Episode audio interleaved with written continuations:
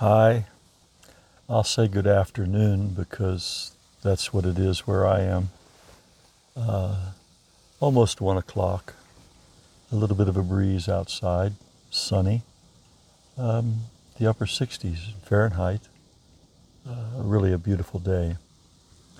I'm sitting here in my favorite spot, one of them, at William Whitley Park, looking out over the greening grass, the trees that haven't yet begun to have leaves through the spring.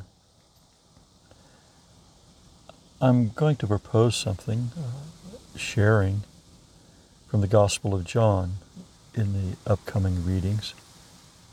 Uh, passages from the Gospel of John, along with some thoughts on the meaning of those things. Today I'm going to begin with the first 18 verses of the Gospel of John. In some ways, in, in a large way really, I'm overwhelmed by the uh, grandeur, the breadth, the depth of meaning in these verses, where it would take us all through the scriptures. I can only touch on a few ideas as these opening verses relate to the Gospel of John. That's probably a long enough introduction, so let me read and, and share a few thoughts. My goal here is to encourage you to read this Gospel, listen to this Gospel, um, so that you receive the life that is promised in the Gospel. Not necessarily because you don't have that life, but because this is a daily matter. Just as we need to eat food every day, we need to eat, to consume, digest the Word of God every day, the bread of life. So let's begin in 1. 1. The Gospel of John. In the beginning was the Word, and the Word was with God, and the Word was God. He was in the beginning with God. All things came into being through him, and apart from him, nothing came into being that has come into being. In him was life, and the life was the light of men. The light shines in the darkness, and the darkness did not comprehend it. There came a man sent from God whose name was John. He came as a witness to testify about the light, so that all might believe through him. He was not the light, but he came to testify about the light. There was the true light, which coming into the world enlightens every man. He was in the world, and the world was made through him, and the world did not know him. He came to his own, and those who were his own did not receive him. But as many as received him, to them he gave the right to become the children of God, even to those who believe in his name, who were born not of blood, nor of the will of the flesh, nor of the will of man, but of God. And the Word became flesh and dwelt among us, and we saw his glory, glory as of the only begotten from the Father, full of grace and truth. John testified about him and cried out, saying, This was he of whom I said, He who comes after me has a higher rank than I, for he existed before me. For of his fullness we have all received, and grace upon grace. For the law was given through Moses, grace and truth were realized through Jesus Christ. No one has seen God at any time.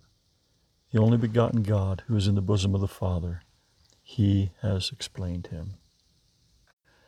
Now I'm going to return to the beginning of our reading and add a few thoughts or explanations as I understand them.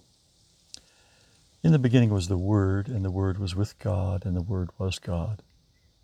As many others have noted, this takes us back to the very beginning of the Bible, the book of Genesis, where it says all things were made by Him.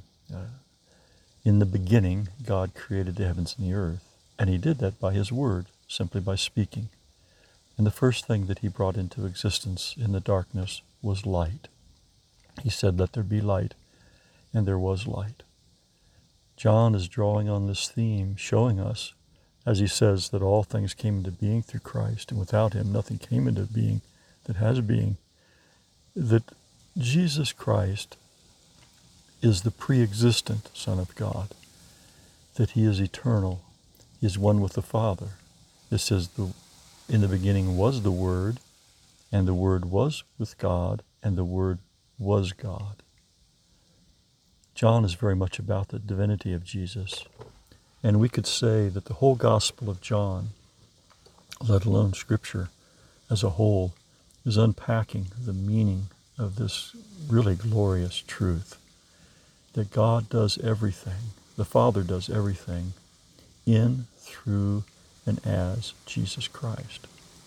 And that's an intentional point. In Christ, through Christ, and as Christ, because Christ himself is also divine, eternal God. In him was life, and the life was the light of men.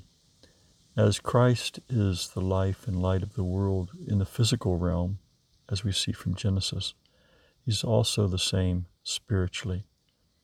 Uh, the physical world that God created, the laws of nature, are illust- illustrative.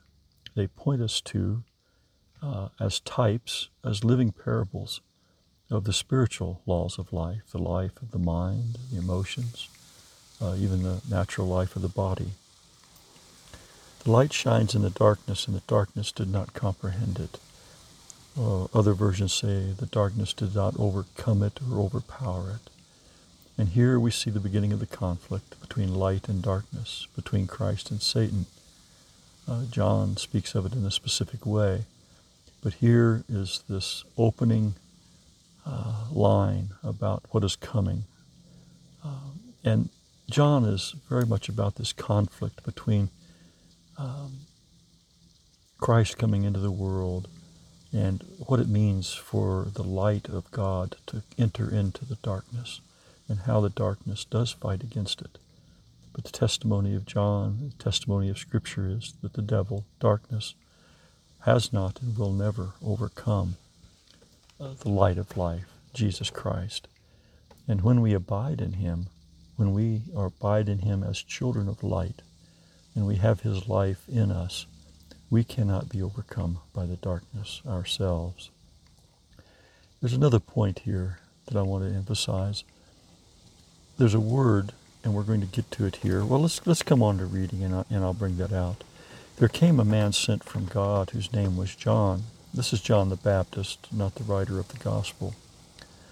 He came as a witness to testify about the light this word testify it comes from the Greek martyria, uh, literally where we get the word martyrs, those who, through their testimony or their witness, lay down their life rather than change that witness or that testimony uh, when the darkness uh, threatens them. We see that very much in this gospel in the book of Revelation. In the Gospel of John, it is full of this word testimony or witness witness, uh, giving testimony to what we have seen and heard about God in His Word and personally experienced is the primary way that God is revealed to the world, to the unbelieving world. It is through personal testimony. Uh, and testimony is a legal word, what we call a forensic word, that has to do with law. And we see that all of the Gospels, and especially John, is moving towards the judgment scene. Uh, all of these witnesses are brought forward, and they're often named as witnesses the woman at the well and others. Uh, chapter 5 of John is very full of uh, witnesses there the Father as a witness, the disciples as a witness, the Scriptures as a witness, Jesus himself as a witness. And the, the scene is the reader and those living at that time are being called to consider the testimony. Is Jesus who he says he is? Now we get to the end of the book, and uh, his enemies religious people, shockingly enough, uh, condemn him. Uh, they judge him unjustly. He's crucified, but then he rises the third day. Even though they condemn him, God the Father justifies him by resurrecting him, saying that death could not keep him. Uh, in the Gospel of John, the world judges Jesus and condemns him. In the book of Revelation, which John also wrote, God brings the world to judgment. The world is being judged by God now. And in both cases, the criteria for the decision made in the judgment is what is called the testimony of Jesus. Do we believe the testimony, the witness that Jesus has given about his Father? Those who believe have life in his name. Those who do not are condemned in a judgment, uh, a reasonable, rational judgment based upon their works, which tell whether their faith is genuine or not. Anyway, those are deep things. There's a lot of it there. But uh, that's a highlight to say that the Gospel of John is unpacking, if you will, these initial thoughts, these great eternal truths. So he came as a witness to testify about the light so that all might believe through him. He was not the light, but he came to testify about the light. There was the true light, which coming into the world enlightens every man. Now we say this word true because the deceitfulness of the devil is to imitate the light. Uh, he can't fully do that. He can't completely do that because he's darkness itself. But through deception, he will come and suggest that he himself is an angel of light. He did this with Jesus in the temptation in the wilderness. We read up in the other Gospels. So there's a true light and a false light. And the only way we really know the difference is by being students of God's Word. For His Word is light and life. He was in the world, and the world was made through Him, and the world did not know Him. That's a shocking thing, isn't it? He came to his own, and those who were his own did not receive him. He's speaking here of the Jewish people. Galatians says that Jesus was born of a woman born under the law. Jesus was born into a Jewish household. Um, his lineage, his genealogy can be traced back through all the way to Adam. You get that in the genealogies of Luke and the genealogy of Matthew. Uh, he is the son of David, a direct heir of King David, uh, going all the way back through Abraham. He came to his own, and those who were his own did not receive him. But as many as received him, to them he gave the right, that is, the right or the authority, the power, to become children of God, even to those who believe in his name, who were born not of blood, nor of the will of the flesh, nor of the will of man, but of God. We're all born of the flesh into this world, that is, physically, uh, through our mothers, by the will of man, our fathers and mothers. Um, it's called procreation. We cannot create like God out of nothing. But He's given us, He created us in the ability to have children after our own likeness, as we were created after His likeness in Adam and Eve. But there's a rebirth necessary because the flesh has become corrupted with Adam and Eve's sin. Uh, it's not a um, sin is not a physical entity. It's not simply something that lives in the genes, but it's a spiritual power. Um, Adam surrendered his spiritual dominion that God had given him, and he became a slave of a dark power, Satan. But he was not completely given over to that. God made a way of escape for him through Christ.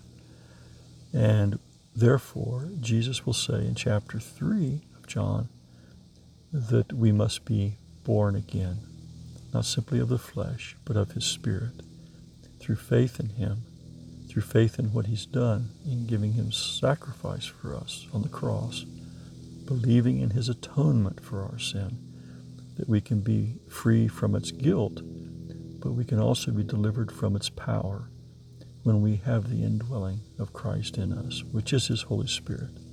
I'm going to give a study on that soon, that the Holy Spirit is not an it, but the Holy Spirit is the third person of the Godhead, who is also called the Spirit of the Father, the Spirit of Christ. He is more than a, a power, he is even more than a presence. He is a person who lives in us, abides in us, speaks to us, guides us, gives us wisdom, gives us power and strength. But his power is perfected in weakness when we know ourselves to be weak and dependent, and we trust fully in him. Then we have the power of his love, the power of his grace, the power of his truth in us. Not to lord it over others, but as a witness, as a witness of life, so that others may breathe in the atmosphere of grace that God has given to us and can have life in his name. And the Word became flesh and dwelt among us, and we saw his glory, glory as of the only begotten from the Father, full of grace and truth. Yes, Jesus is the eternal God, pre existent. He has always been the Son of God. But with his birth, when Mary, who was a virgin, not sinless, all have sinned and fallen short of the, glo- of the glory of God. I, I know that in the Catholic teaching that uh, there is uh, an idea that Mary herself was sinless, and that's unfortunately for that teaching is not biblical. I say it's unfortunate because many have come to believe that, but Jesus was uh, brought to Mary as an embryo. Can you believe that? The Son of God coming down, living as a, a very unconscious, as an unconscious embryo until he was given birth. And he grew and increased in wisdom and stature with God and man, it says in the book of Luke. He was born as a child, lived as a child. He had the consciousness of a child, and he grew until he had the consciousness of a man. But in all of that, he was pure and holy. He was born of the Spirit. Uh, he was fully God, and he was fully man. And there's a mystery that we cannot fully explain. How is that possible? Uh, it's something that God did that we cannot do, but we can believe. And we saw his glory. Glory as of the only begotten from the Father, full of grace and truth. This word begotten has confused many. Uh, there was the Arian controversy in the early church saying that um, Jesus was somehow begotten by the Father. Begotten here in the literal Greek means one and only, and many translations bring that forward. Um, even this translation I'm reading from has that in the margin. He was the one and only Son of God. And John testified about him and cried out, saying, This was he of whom I said, He who comes after me has a higher rank than I, for he existed before me. For of his fullness we have all received, and grace upon grace. For the law was given through Moses, grace and truth were realized through Jesus Christ. If you want to explore that idea more, the relationship of law and grace uh, in Christ, in the righteousness of God, um, you can pick up on some of my studies in Romans 3, um, 21 through 31. Uh, you can read that there. No one has seen God at any time, the only begotten God who is in the bosom of the Father. He has explained him. The Son has come to show us the Father. He says that the words that I give you are the words the Father has given me. He lived solely for the glory of his Father. This idea is repeated in the Gospel of John. As you read, you'll pick that up that the, the very meaning of life for Jesus was to bring honor, uh, to make his Father known in truth, to sweep away all the rubbish that false religions have brought. Uh, the misapprehension of God was very great there. Jesus, as the Word of God, is God's thought made audible. In hearing Jesus, we hear the fullness of God, for He is the fullness of God. He says, My words are spirit and life. John 6 63. In him is life, and the life is the light of men. John says in 20, verse 31, that this is the very reason he wrote the book, that we might have life in his name through believing in Jesus, through believing this testimony. I think that's enough for now, And I'll uh, uh, thank you for listening. And, and I don't want you to simply take my word for anything. Um, his word is truth. He says in John 17 17, sanctify them through the truth or in the truth. Your word is truth, he says. And he's given his disciples that word and they've passed it on to us uh, in written form in the scriptures. Uh, so I'll close with that thought. We must study for ourselves. I can offer you bread to eat, but I can't eat it for you. It's something you have to digest. Even when I present the Word of God, it must be consumed as bread to your soul through your will, through your own choice, through your own trust in the Word. I can't do that for anyone else. Uh, thanks for listening. This is uh, me sermonizing, sharing uh, my faith, my testimony. And um, I have put these things to the test in my life, and all that I've shared with you is what I hold dear and do my best uh, by receiving His grace to live these truths out in my life. Now, let me pray with you. Lord, I've offered this to uh, the listener, especially friends of mine, uh, those who are uh, receiving these messages in more personal ways as I send it to them. Uh, I'm not going to name you, you know who you are, because I'm going to uh, put this out publicly. Lord, I'm asking that you would bless this word, that it would be received in faith, that it would be proven, that you would guide their thoughts, uh, you would open their hearts, because in receiving your word, they can receive you, the very Lord of life, an abundant life. They'll receive your peace and your grace your strength and your wisdom to live in this world until we meet you again face to face. We thank you, Lord Jesus, for forgiving our sins, for being so patient and kind, and for convicting us of our sins, that we might repent and give everything to you. Thank you, Lord Jesus, and we ask your blessing in your name. Amen.